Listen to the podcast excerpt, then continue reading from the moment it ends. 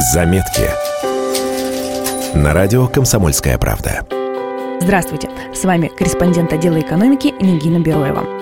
Я вам расскажу о новом прогнозе Минэкономразвития. Так вот, согласно этому прогнозу, зарплаты россиян в этом году сократятся почти на 10%. Аналитики ведомства исходят из пессимистичного сценария.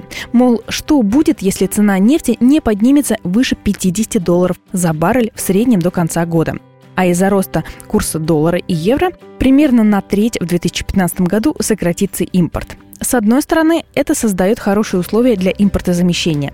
С другой стороны, у компании будет меньше возможностей для покупки высокотехнологичного оборудования. А это, между прочим, очень важно для модернизации производства. Низкая цена на нефть грозит еще и тем, что доходы бюджета будут гораздо меньше расходов, а экономика страны уйдет в минус заработок бизнеса упадет из-за того, что россияне станут меньше тратить. В конце прошлого года, убегая от инфляции, население предпочитало сорить деньгами, а не сберегать, говорится в прогнозе Минэкономики. Однако такая модель поведения потребителей возможна лишь короткое время. В Минэкономразвитии считают, что многие компании либо уже начали, либо вскоре начнут сокращать издержки, в том числе сокращать зарплаты сотрудников. Примеру, может использоваться неполный рабочий день или неделя, а также возможно сокращение зарплат, премий и прочих бонусов.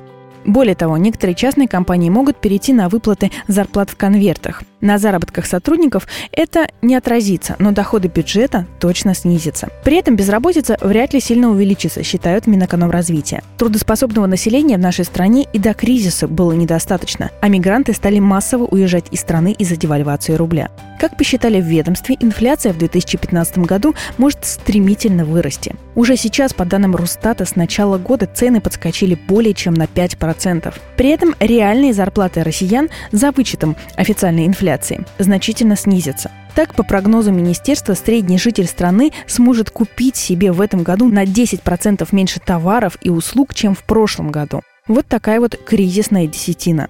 Для сравнения, в 2009 году реальные зарплаты граждан снизились всего на 3,5%. При этом инфляция в тот год составила всего 8,8%.